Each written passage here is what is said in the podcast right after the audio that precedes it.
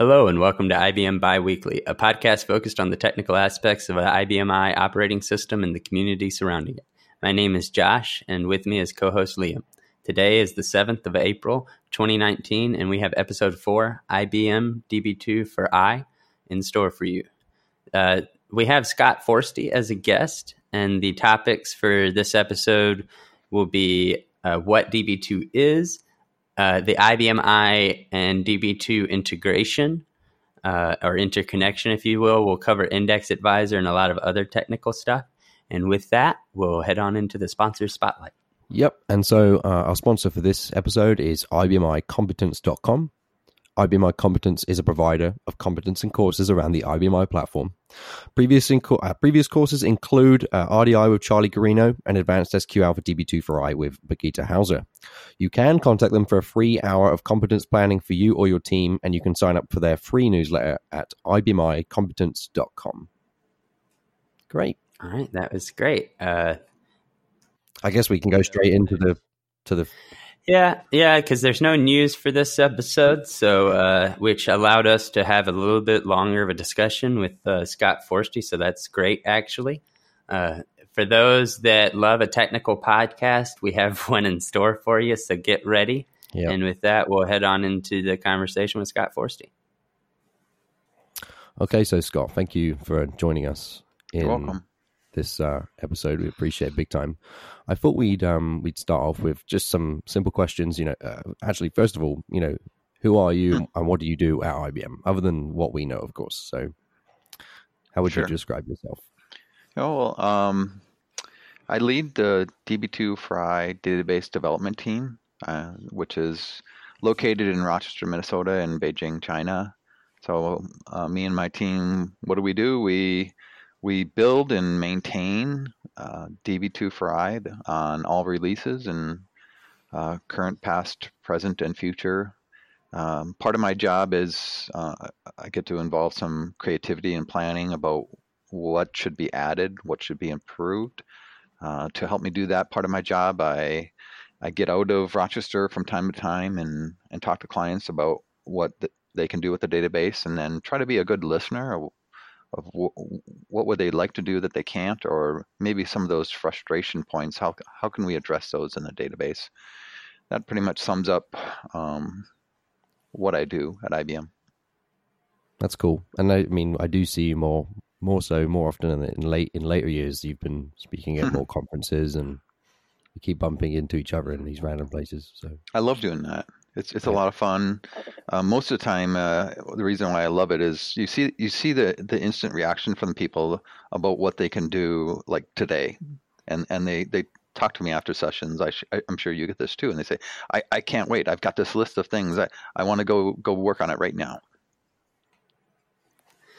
Right. I um I've always thought you're probably one of the most public database architects I've ever met. Um, and, and, well, you're the only one I've ever met, so maybe that's testament to it. it, it uh, is intentional, Josh. Yeah. yeah so thanks, thanks, for saying that. Yeah. So, um, on the same around the same topic, could you give us a little bit more about your background and what mm-hmm. got you into IBMI? Yeah. So my background is I studied computer science almost by accident at the University of Minnesota. It was between that and mathematics, and as soon as I got into the uh, the, the computer science um, kind of uh, college, I was just intrigued by it all. Um, I always loved problem solving and and logic, and this would just uh, it definitely struck a chord with me. Um, but at, at, the U of M, they had us choose a, an area of focus, and my area of focus was um, artificial intelligence, and this was the mid 80s. So that we were doing wow. expert systems and things like that. I was programming in, in Lisp and Prolog and and getting to love parentheses and getting to match them up and stuff like that. And um, I left the the U and was looking for for employment and I had had many options. I went with IBM working on the uh, mainframe, uh, IBM uh, Z, um, and I brought the was part of the team that brought the Unix operating system to the mainframe. Um, so part part of that was you know just just programming and and um, learning how how does uh, you know enterprise class operating systems work. you know, what are some of the the, the the the things that the software developer needs to to really do to to thrive in that environment. And again, it's the kind of stuff that that I just love doing. Um, working um, in a collaborative environment where you're you're doing problem solving and and seeing what clients want to do. They want to, you know, the the client experience um, can be summed up quite easily. It's like um, they want it to work. That's obvious. They they, they want it easy. Um, and it oh by the way, it should be it should scale and perform and be secure. Mm-hmm. it sounds so simple, but when you get into it, uh, it can be quite complex. Right. Um, so my, my career has I found my way to Rochester in early um, 90s, like 94, and did open edition um, kind of uh, Unix stuff for IBM I. Um, my team brought Q Shell and other Unix things to to oh. AS400. Yeah, so we oh. had a oh. great team. And oh. one day I went to my boss and I said, "Okay, well this is kind of getting boring. I need a new challenge."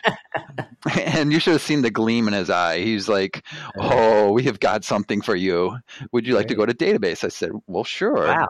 Yeah. So I came to database as the SQ team leader, not knowing anything about database, but knowing a lot about how how I thought um, software development should be done you know mm-hmm. and and i was i was doing daily build daily tests all that kind of stuff we didn't call it agile but we were you know i had already embraced that kind of uh, methodology mm-hmm. um, and i didn't want want to wait years i wanted to see it today you know it doesn't have to be perfect all those kinds of things were already part of my um, dna as you could say and so i learned database as i went and but i brought my my style my approach to to this team and I think that then we started to see a transformation of um, the DB2 for I from being maybe um, slower moving to faster moving. And mm-hmm. over time, I've I've gotten some good feedback from people that they they kind of notice that it's like oh you know these these you have frequent updates and some sometimes it's smallish things and which doesn't mean they're not important um, and sometimes it's big things um, so it's a it's it's a real joy working on this sort of yeah. thing with with my teammates and and colleagues. That's interesting. So you eventually started in just software development to mainframe, and then just managed to end up on database eh, on, yeah. on AS400 at the time, and then just in database out of pure chance, I suppose. So yeah. one one thing you did mention was just DB2, and I think we have we we are known to have listeners that aren't fully IBMI aware. And so this is mm-hmm. part of the podcast is explaining some of the terms. So you said DB2. So could you maybe um, explain sure. DB2 for in layman's terms at least, just DB2 in general? Yeah, it's a good good thing to get clear. So DB2 is what IBM calls a family of databases.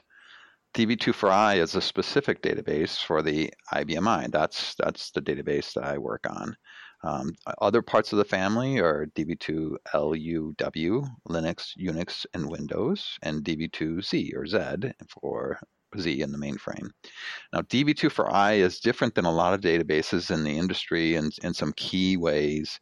Um, the IBM I is integrated operating system, object oriented operating system, and as such, the database is included in the operating system. You don't install it, you don't turn it on and off. It's ever present, always there, uh, always running, um, and it just works a little different than um, than some other databases in that regard. It's not not an add-on thing, um, and how you interact with it is the same as other databases. You know, we we love working on standardized technologies. We see high value in those.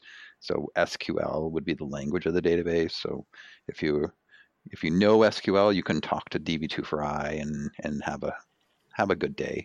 Um, we also have since we've been around for a long time. Before we had SQL, we had something called a native database access or record level access, where you're where you're not using SQL. So we're very unique in that way. We have one that's you know based upon industry standards that we you know think we have some of the best support for that that standard SQL, and then something that's quite proprietary but very efficient and and broadly used is record level access. Right. Yeah. Yeah. Um, so during that, you mentioned that IBMI and DB2 are interconnected in a way. I was wondering if you could elaborate what mm-hmm. that means, especially versus other operating systems and databases. Yeah, um, so it's it's it's unique to our architecture, and it really seems to have been a, a, a good choice of of how to how to how to structure the AS400 that's now turned into the IBMI over these years. Um, I say that because um, um, anything that has a longevity uh, in in computer industry and IT industry of of over 30 years must be doing something right. And how it works under the covers is as an integrated operating system. What that really means is um, we have something called a technology independent machine interface. Some people call it the TIMI. Um, you'll frequently hear people call it the MI. So the MI hmm. layer delineates between XPF, that's above, and SLIC, license internal code, code be- below. Now, the stuff below would handle things like uh, storage management. Is probably the easiest one to understand. Storage management. Um, so as as um, storage devices have changed over the years, and customers you know, decide to adopt different storage devices, we don't have to change the entire operating system. We only have to change um, the the portion of the uh, storage management below the MI. The rules of engagement for those things above the MI, like um, the database operating system code, would would remain the same. They're they're asking f- for generic things like give me some space. Okay, here you go get your thing done. Um, so um, I don't know if that's made sense talking it without waving my hands. Uh, but but uh, the nice thing about the the operating system is that we adhere to this this idea that we shouldn't break customers. Um, so this this TIMI layer and having organized XPF and SLIC allows us to also give interfaces to our users, our, our ISVs, our customers, such that they can use an API interface and know that if they've built that program, that program is going to continue to run over time. They're not going to have to to to recode it um, uh, just because the operating system wants to improve. Wow, you you you. So we actually asked Steve Will a similar question, but I feel mm-hmm. as if that was a a more technical answer, which is obviously what I love. So I'm very, I was very happy with that answer. Just to clarify. Um, well, I, I, I mean, it was a good answer, but I'm curious. Uh, so let's say, like, if I get a Linux machine, mm-hmm. I then have to install MySQL later. I'm not trying to versus an operating system or anything here, but just to give a person that's in another industry an idea. Uh, the stack comes fully integrated on IBMI. You have IBMI and DB2 fully integrated together. This is a key point, Josh, because um, you know, on other operating systems, you decide whether you're going to have security. right. Oh yeah, that too. on IBMI, there's no choice. You've got it now. Whether you fully utilize it becomes a more interesting question. Um, you know, I was I was talking to uh, a group of attendees at a data security session I was giving. Um, this wasn't like last week; this was some time ago, and I, I, I saw some confused looks on people's faces. So I, I, I just stopped and I said, "Okay, how many of you have an audit journal?" And only like two hands out of twenty went up. so, and I was talking what I thought was more advanced topics of how how do you govern data um, mm-hmm. And the basics of they didn't even have the light switch turned on in the security room. Um, so it all depends on where you're currently at. Um, maybe what are the capabilities and the insights of your of your staff. Um, uh, whether you take advantage of this new database feature or not, maybe isn't the most important thing to talk about. Um, maybe you have some basic things that need to be straightened out. Gotcha. Okay, so now I'm gonna I'm gonna take a switch, and we're actually just going to talk a little bit just about DB2 on its own, not necessarily about the operating system. Or maybe mm-hmm. this question will resolve around the operating system. But uh, DB2 services, or maybe they're known as IBMI services now. The naming is still not quite clear in the documentation. Um, why do we have them? Mm-hmm. One, okay, maybe what are they? I mean, what are they? Why do we have them? And what brought them about? What was the reason we we got them in? Okay. Um, so the the genesis of this whole thing was I realized in it was around 2010.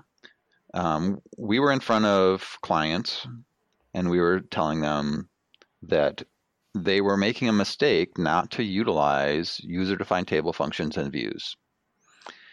Um, after saying that a few times, I realized that I was a little bit of a hypocrite because mm-hmm. we in the we in the database we, we weren't using them. We were just we were just supporting them. We were just advocating for them. So I thought, okay, well, you know, what really seems to resonate with the community is if you show them working examples. If you show them working examples rather than abstract concepts, then uh, things just take off.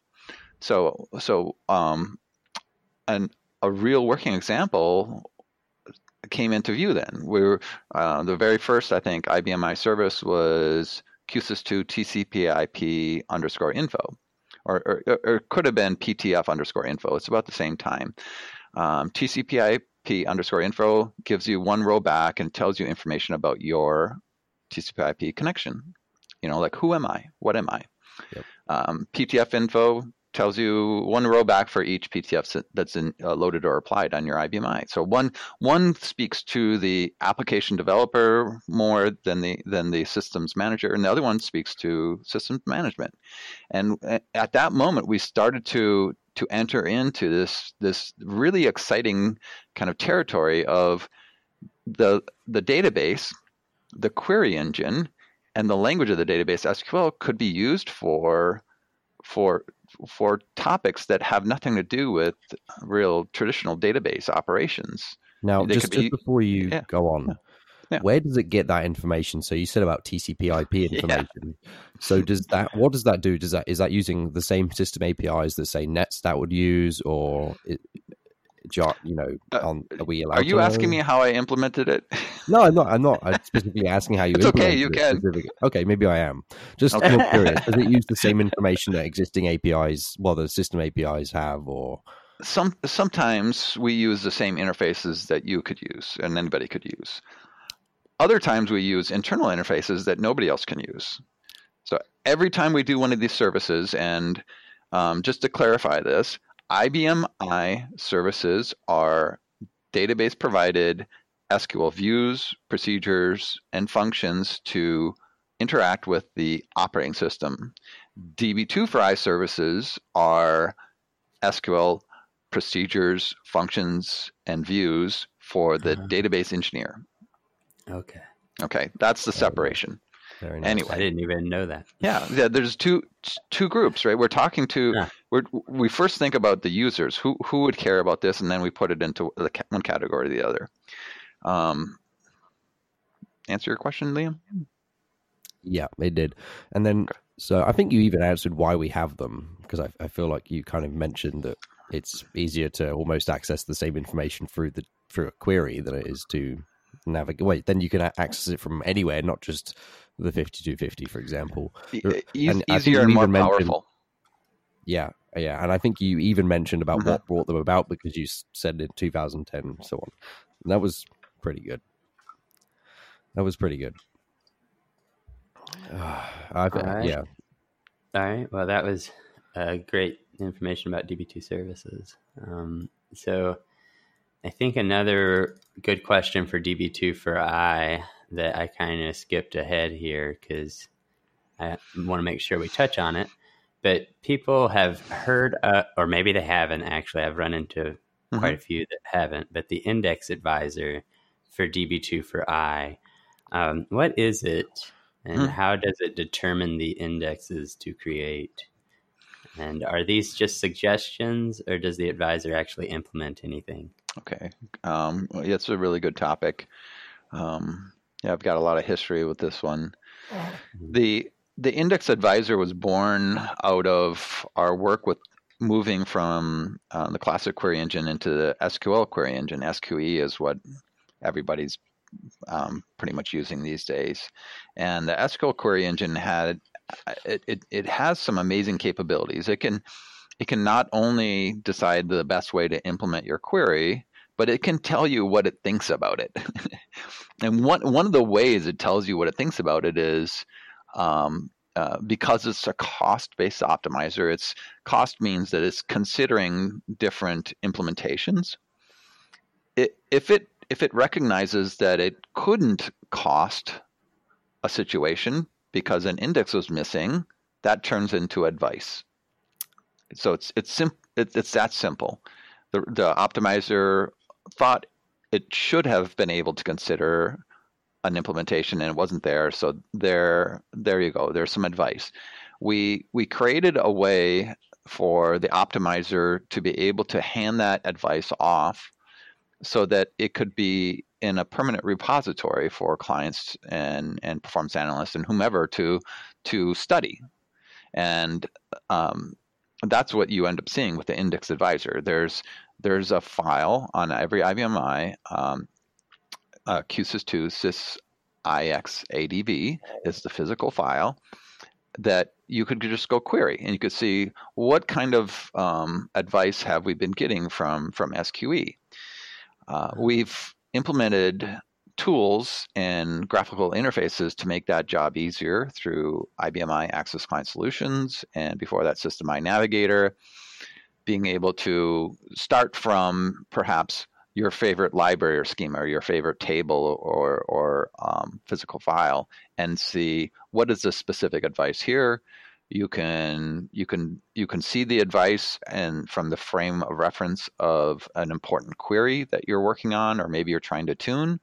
Um, you can look in the plan cache the ever-present um, uh, information across the ibmi partition of of queries that have executed since the last ipl and see instances of index advice so by by creating this repository we actually enabled the database performance tuning action to be a lot simpler than it was before. And um, to to take it a step further, I created some tools in SysTools to automate this role of looking at advice and acting on it. So you asked, well, when do when do these indexes get created? For for the index advisor, the simple answer is never. Within SQE, it's a little bit more complex. After SQE has handed off the advice, it could decide to create what's known as a maintained temporary index, an MTI. That has really no direct intersection with the index advice, um, other than you'd probably see the it being advised. Hey, we created this temporary index. Advice, advice, advice. Please create the permanent, or at least consider it. Um, the the tools that I created in SysTools allow somebody to decide that okay, here's the rule we want to deploy, and we'd rather not have a person at a screen at the appointed time every week to do it. Let's let's automate it, and mm-hmm. they and they can, and some people are. Okay. And this is built into the operating system. yeah. As it um, all the things are built in the operating system except for that add-on assist tool stuff. Yeah, yeah. But yeah, that one advisor itself. Yeah, the index advisors there everybody has it you've you've all accumulated a lot of advice have you looked at the advice um, some people have database engineers who that's part of their job other people don't um, or maybe they uh, the the management of their i is something that they contract out so maybe the, they have somebody on, on retainer that mm-hmm. looks at it um, there's all kinds of approaches that was a really good good answer. Yeah, I, have been saying smiling the whole time, and I. But uh, now I have to ask a different question, which is a, a slight turn from index advice, which is about mm-hmm. temporal tables because they have only been out for a few years now. Um, mm-hmm. More well, more specifically, the term temporal tables has only really been around for the last few years for DB2 for I. My real question is for the for the non-listeners is what are temp, temp, temporal tables?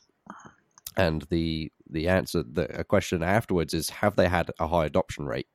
Mm-hmm. Um, and that, that's it. Where those two, what are they and are they used a lot? Are they not used a lot? Uh, if you're even allowed to answer that question, I suppose. well, um, so what what what they are are um, a temporal table is when you've asked DB2 to manage the history of rows within a table. Um, we have lots of DB2 uh, for I technologies that we refer to as data centric. Data centric is you've you've asked the database to take over management of a specific topic, and this is one. Um, there are previous approaches to this whole idea of what was what did the row look like bef- yesterday or a month ago or a year ago? Um, and traditionally i think they customers were were either managing their own history through triggers so user managed history or they were leveraging data journals where some of the information is online at any point in time but but but not all. And they they have to um, use some tool or technique to pull pull the information out of a data journal. So this this actually comes back to that theme of easy and integrated. Um, asking oh. the database to manage the history is easy; it's just a couple steps, and then getting the the insight out of history is where it gets interesting because we can use SQL language in the query engine to do things we would never have done before. And I say that with with certainty. There are some things with history that you would never do prior to this because it was just uh, too annoying or, or difficult. Um, mm-hmm. In SQL, we have um, a way to, to, to have our query travel back in time. It's uh, for system time clause on your query. You can look at different points in time or ranges or periods of time. And then you can even pull in the query engine's capability to do built in analytics within queries right? To to study uh, shape shifting over time, you know, different windows, if you will, of of of the artifacts of your business. Are the data after all there must be something interesting in there. Are you getting the full mm-hmm. value out of the history? Or if you just want to have a simple way of getting back that undo button right? Oops we should not have done that. How how can we undo it? Okay you know insert from your history table you know, or update from the history mm-hmm. table, you've got that row back where where it needed to be. Easy stuff. Um, the adoption rate part of it, uh, this this is an excellent question. We are always wondering here just how much something is being used. And the way I I know I have two ways, and neither one is very good. One, people ask for it to be improved. There's something about it they that they didn't you know think should be that way, or you know they they hit a problem so neither neither one gives me a very good idea of how much it's been adopted. Um, it came out in 2016, so you have to be on IBM i 7.3 to use this. What do you have to pay once you're on 7.3? Well, nothing. nothing. It's built it's into DB2. Right. That was that was. I just realized we asked the question, I re- and then my follow up question was going to be: Is it built into the operating system? And the answer, yeah, perfect. Yeah, SQL queries, yeah. right? So, yeah, it's it's a fun topic, and uh, I just talked about it at the RPG DB2 Summit uh, where you were as well. And I was saying, hey, why aren't you guys doing this? Nobody was raising, raising their hand, and like somebody was doing it that afternoon. Yeah, it's it, yeah, it's great. Yep.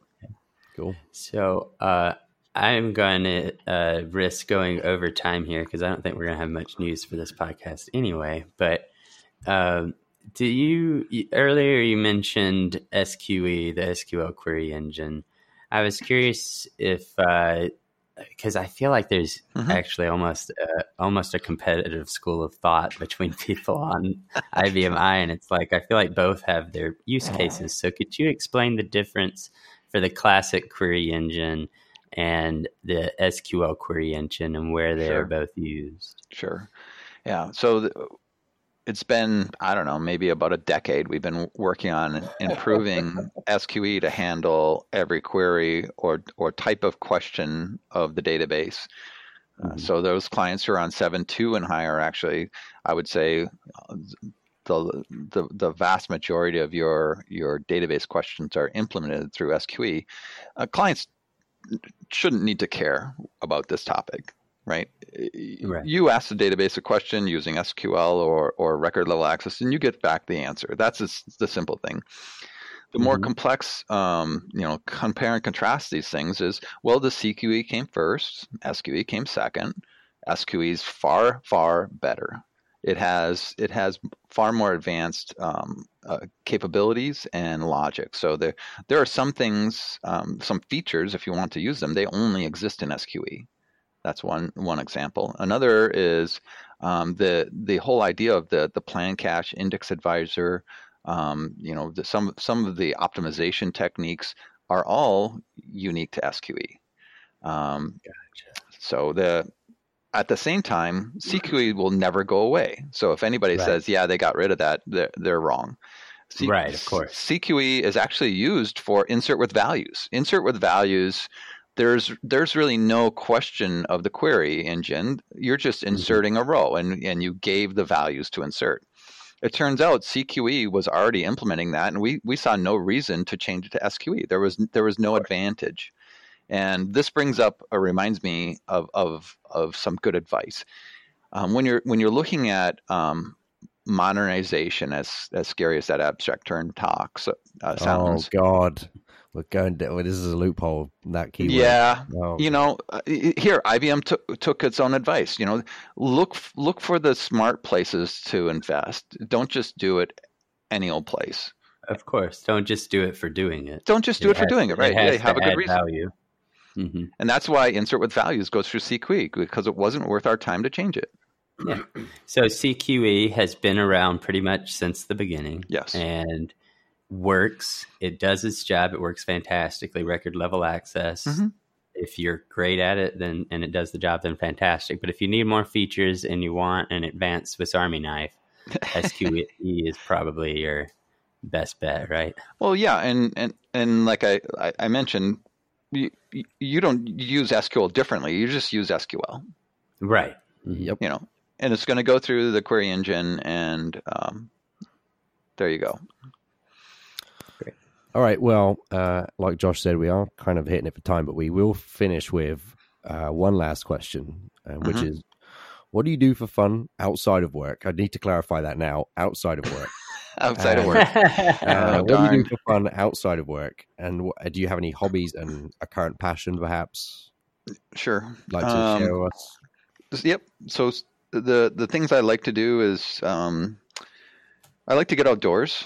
So my wife and I will uh, will hike or bike or whatever, and then if if it's solo time, time I, I like to go on runs. So running is a hobby for me. Um, passion is um, I like to cook.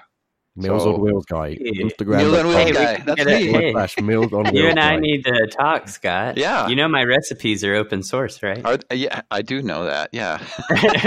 of course they are. yeah, we'll definitely talk. You know, uh, you know, food food is a celebration of of community mm-hmm. of life. Is so it's just great. You know, I I enjoy it. You learn things about yourself and others through it, and so it's it's a passion. Well, that was a more than fantastic answer, actually. Because now I'm about to go eat after yeah. this time. Now I'm excited. yeah, I'm, I'm, gonna go. I'm gonna go eat. Now, yeah. well, Scott, I, I appreciate having you on. Really, it's been really amazing. So, thank you for your time. Oh, happy to do it. No, thank you very much. You're welcome. Okay, so um, that was uh, our interview with Scott, and I, I have to say, it was amazing. Um, I love Scott to pieces. I was lucky to spend just a few days with him uh, in Charlotte last week, and I hadn't I haven't seen Scott in in long in a long time. I say a long time, probably five or six months, but that's a, that's long enough to go uh, without Scott. Um, and he really does love cooking. By the way, his he does have an Instagram. It is instagram.com forward slash meals on wheels uh, meals on wheels guy. And I'll tell you something, he can cook. Anyway, uh, Scott uh, Scott didn't give us Instagram sponsorship. What do you? I don't care. He can get it. He, it's Instagram. it's it's not like it's a business account. It's it's a cooking. It's cooking. You don't know. He could be a cooking influencer, Liam. How dare you underestimate he, he Scott? He me. could be he could be a cooking influencer and be making millions on there. You don't know. He influences me to cook, and I am not a good cook. And I know you can cook, Josh. So I try my best. You try um, your best. So it sounds like you can't cook either, then. No, I, I, definitely can. Actually, I didn't want to brag, but I'm a fantastic cook. No, please. Uh, the best thing I can probably make is a homemade lasagna, but it's not even homemade because uh-huh. I buy the sauce and the sheets. So. Oh yeah, that's not that's not the definition of homemade, Liam. I'm not I'm not a good cook, so let's leave it at that. All right. Well, well, y'all can talk about technical stuff, and Scott and I will talk about cooking. So, yeah, I think that's fine. All right. Well, with that, I think we'll wrap it up. Uh, as far as the coming episodes, we've been we're still up in the air about those because we were trying to stick to an IBM i track of introducing things. So it'd be nice to talk about RPG next, but we're we'll see. Uh, just stay tuned. Uh, follow us on Twitter and all those good social media accounts, and we'll be sure to keep you up to date on what we're going to be doing next. So, all right. Yep. Thank you very much for listening. We appreciate it. Um, looking forward to having you back.